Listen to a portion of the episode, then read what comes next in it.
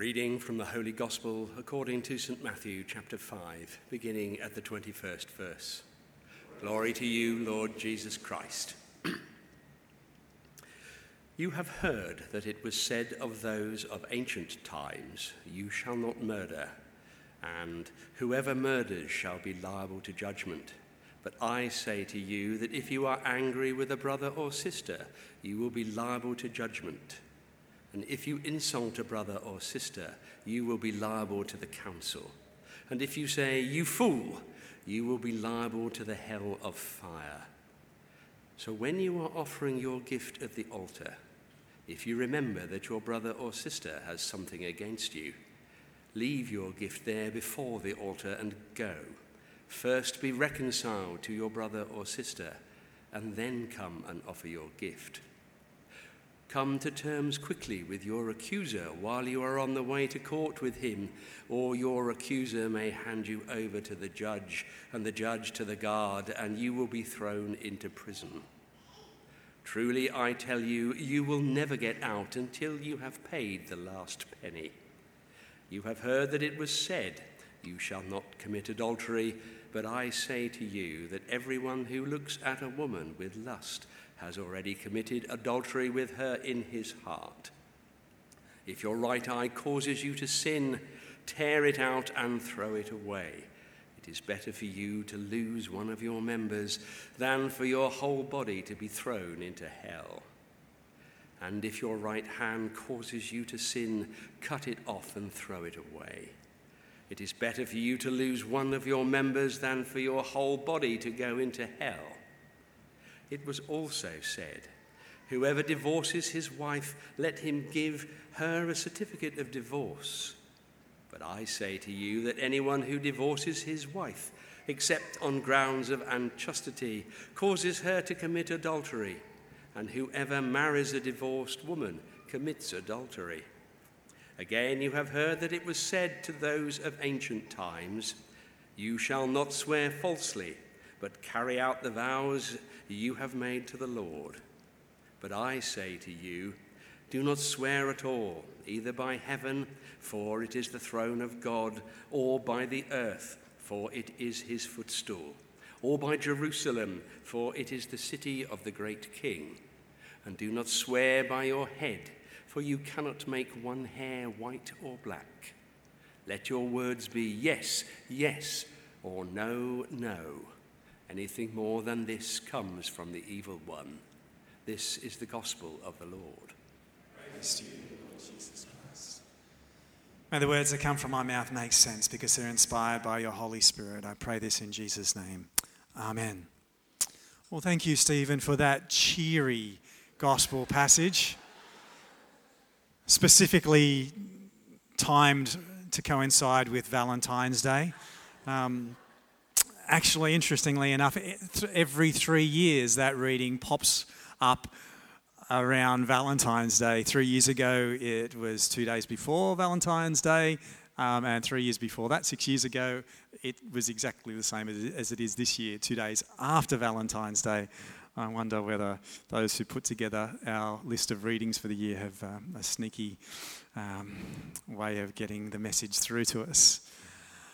But I'm not going to speak about Valentine's Day today. Um, have you ever wondered what sort of thing that an archbishop talks about over dinner?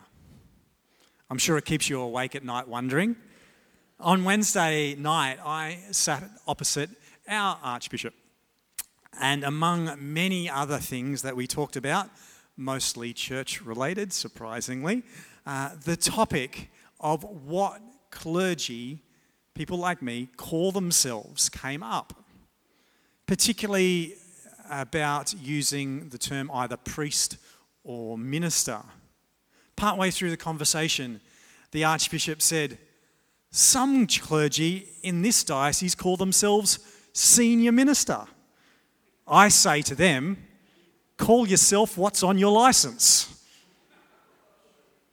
Now, not one to shy away from controversy, I responded, Archbishop, I call myself senior minister.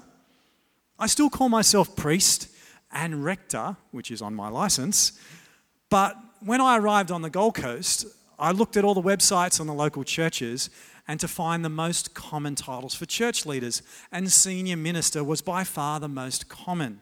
So I decided to use that publicly. Nobody outside of the Anglican Church knows what a rector is. Many inside the Anglican Church don't know that either. I didn't mention that to the Archbishop, but.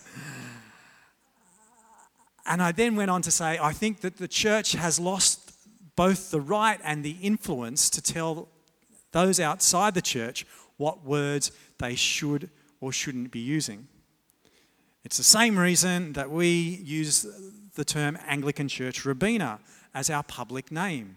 We are still Trinity Anglican Mission, but nobody outside of our church community knows what a TAM is. The Archbishop quickly then changed the topic. So if I'm not here next week, you might know what happened. Um, at least he didn't, go, didn't tell me to go back and read my license, and my business card uh, still says senior minister. But being aware of what those outside of the church are doing, what they themselves are aware of, what they think of us, and how we are perceived is just as important as who we actually are and what we actually do. The Archbishop is probably more aware than most of us of the impact of perceptions on the church in a post Royal Commission into institutional child abuse world. As we continue to explore our theme, truth for our time, truth for all time, it's important for us to consider perception and its relationship with the truth. It's long been said that perception is as powerful as truth. But in a world of fake news, clickbait, and instant access to information, now more than ever do we have to be aware and wary of perception. I'm not sure if you saw the news uh, this week, but a South Australian dentist has been given permission to serve orders to Google uh, to release information that it has on an anonymous reviewer who left a negative review about the dentist. Of course, there'd be no um, negative reviews about our resident dentist um, in our congregation. Derek's brilliant. He just takes out his frustrations on my long sermons every time I visit him. but, um, nothing negative about that. But it's interesting that the journalists reporting on this story um, were rejoicing at the possibility that Google and social media platforms may finally be held to the standards of other journalists, well, at least the standards they're supposed to be held to. We'll see. But in the meantime, we live in a world where something can be held up as truth with very little information and very little substantiation. Truth has lost value.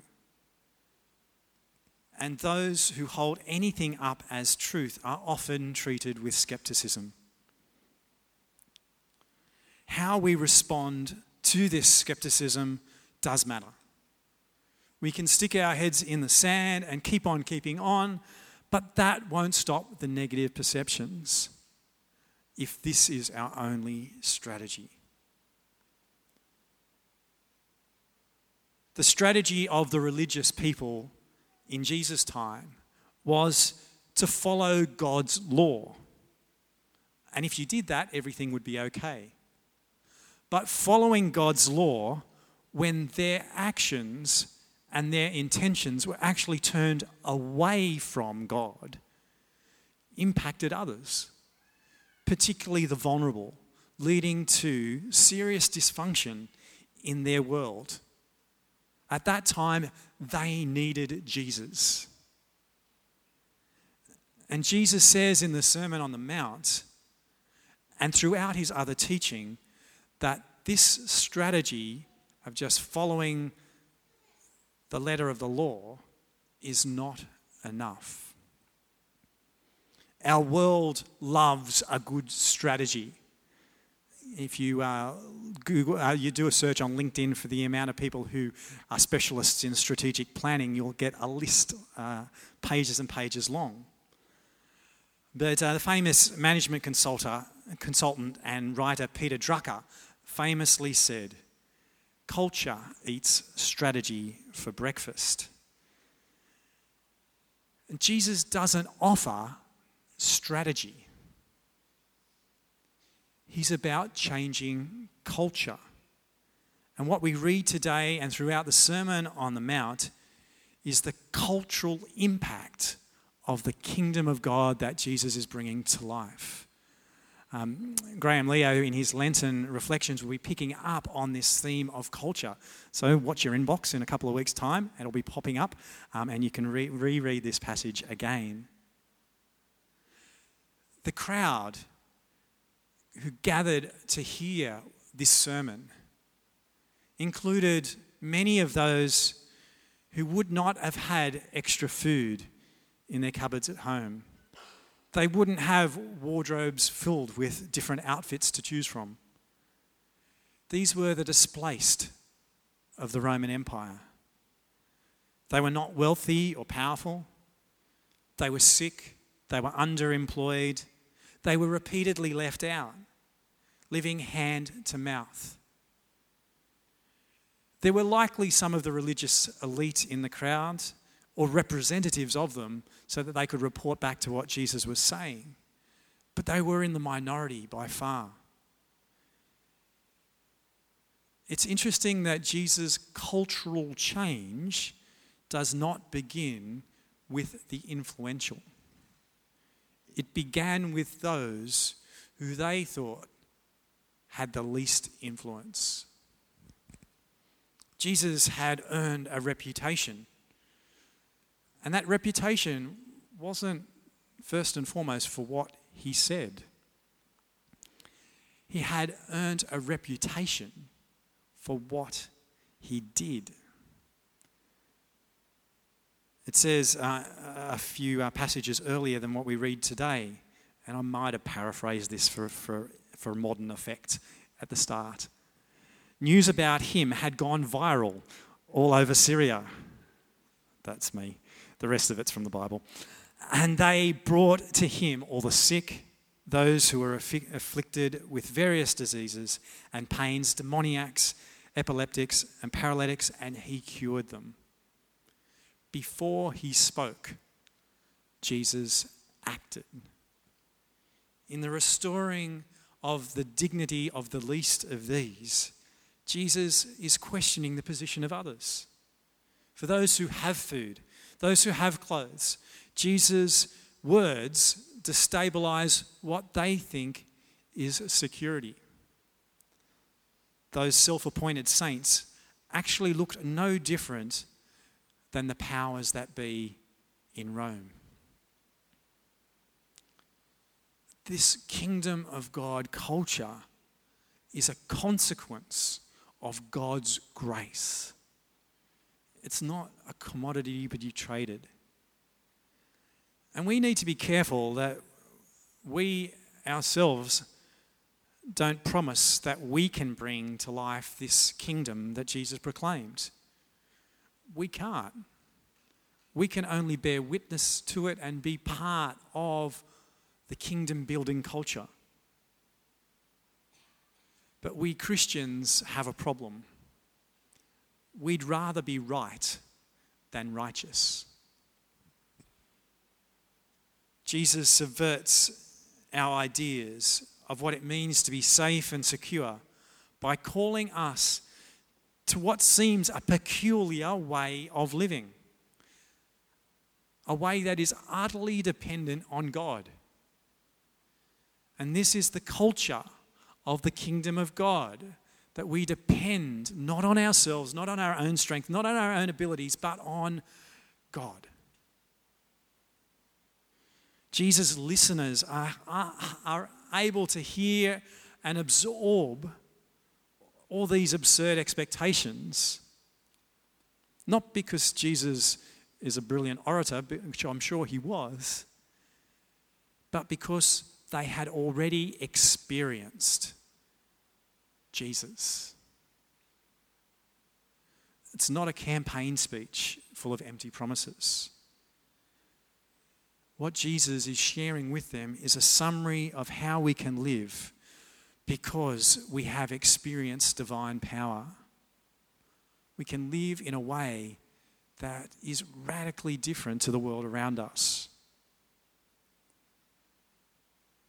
Jesus is teaching that keeping the letter of the Lord, the law, will not fulfill the justice of God. Only by being different than the culture that's around us will the world notice God in us. Only by being a living example of righteousness, mercy, and humility will the world glimpse the kingdom of God. Only by us responding to the love and grace of God will those around us see the kingdom of God that is forming through this spirit filled community inspired by the life, the death, the resurrection, and the promised return of Jesus. It's not enough to be a follower of Jesus in the same way that you would follow somebody on Instagram.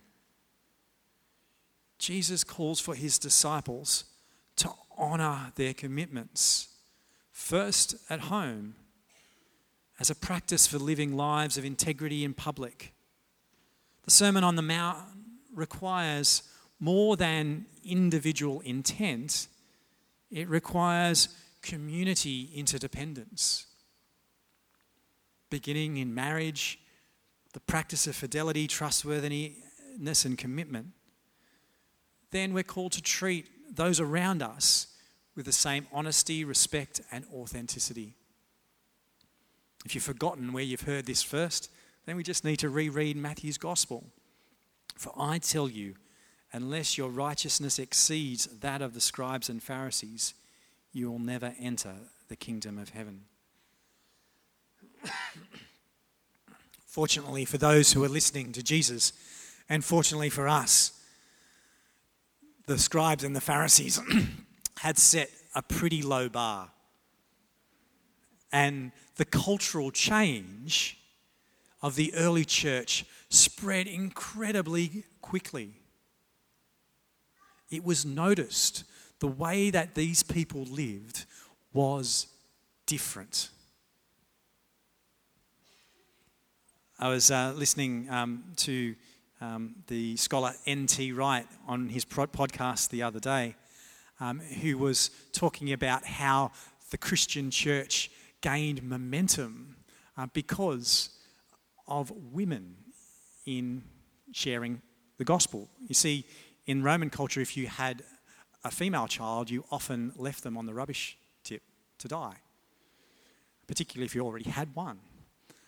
But what the Christian community did was they went to the rubbish tips and rescued the children.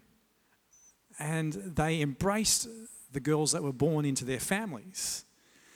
And so what there was left was there was an overabundance of Christian women who had to marry men. And some of those were Christian, but some of them weren't, but they possibly became Christians or at least allowed their wives to practice their faith, and the children grew up as Christians the different way of living was radical. Might not seem radical to us in 2020, but in those days it was. And so cultural change happened very quickly and spread all over the Roman Empire. And it's become foundational now to what we call Western civilized culture. But my assessment, and I know it's the assessment of many others, is that we've drifted back into that Pharisaic and comfortable culture. We need cultural change again. We need cultural change still. I mentioned at the beginning of my message that being aware of those outside the church, what they are doing, what they are aware of, what they think of us, and how we are perceived is just as important as who we are and what we do. But the only way that I know to impact perception in a positive way is by who we are and what we actually do. Fortunately, these are the foundations of the cultural change in the kingdom of God. We are the children of God, and we are liberated by grace. And the demonstration of how we love God is how we treat one another. The cultural change that Jesus speaks of is often um, viewed as replacing the old. It's not like that at all. In fact, what it's doing is intensifying, it's becoming more radical and more focused and more intentional than what it was. It's becoming clearer for us so that we can't get it confused. Jesus says it's not enough just to refrain from murdering someone. We should also treat each other with respect, and that means not speaking hateful words. It's not enough to avoid physically committing adultery. We should also not objectify others by seeing them as a means to satisfy our own physical desires Jesus says it's not enough to follow the letter of the law, and he uses divorce as an example. We should not treat people like they're disposable. We should make sure the most vulnerable are provided for. If I had another 15 minutes, um, I'd give you all the background of, um, of what um, the, the divorce laws and the, the, culture at the time was. But you have to go back to my sermon six years ago when I, um, I talked about that. And Jesus finishes by saying it's not enough to keep ourselves from swearing falsely or lying.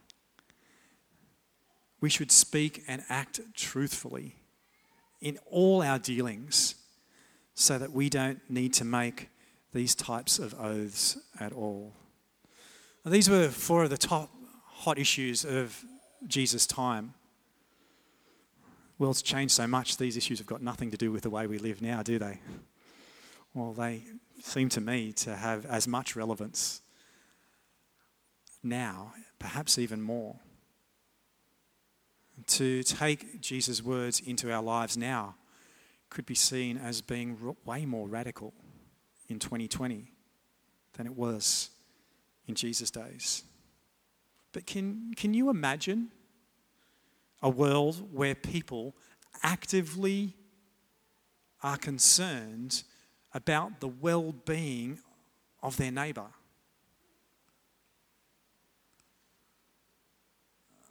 I, I rarely say hi to my neighbours our neighbours on one side have moved away. I don't have other neighbours. We don't talk and know our neighbours anymore. So, again, culturally, we've changed. But can you imagine a world where those inside the church are actively seeking the well being of those who aren't in the church, as well as those who are in the church? This is the culture that Jesus is embedding in the kingdom of God, in the lives of his followers. And this is to be our culture. And as I finish, I can't help but ask is the future of this church actively concerned about the well being of our neighbour, those who aren't here on Sundays, those who aren't like us? Is this a hard truth for our time. I pray that the Holy Spirit is so overwhelming in this place that we can't help but to treat and to see our neighbours as if they are the bearers of the image of God. I pray that we might realize that we are called to be in the likeness of God, and as radical and as hard and as countercultural as that might be,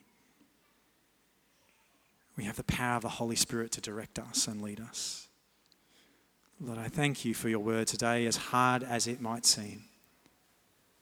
Help us to be the bearers of your truth and your light, regardless of what the perceptions might have been in the past. Amen. Can I invite you to stand as we commit? commit ourselves to seeking first.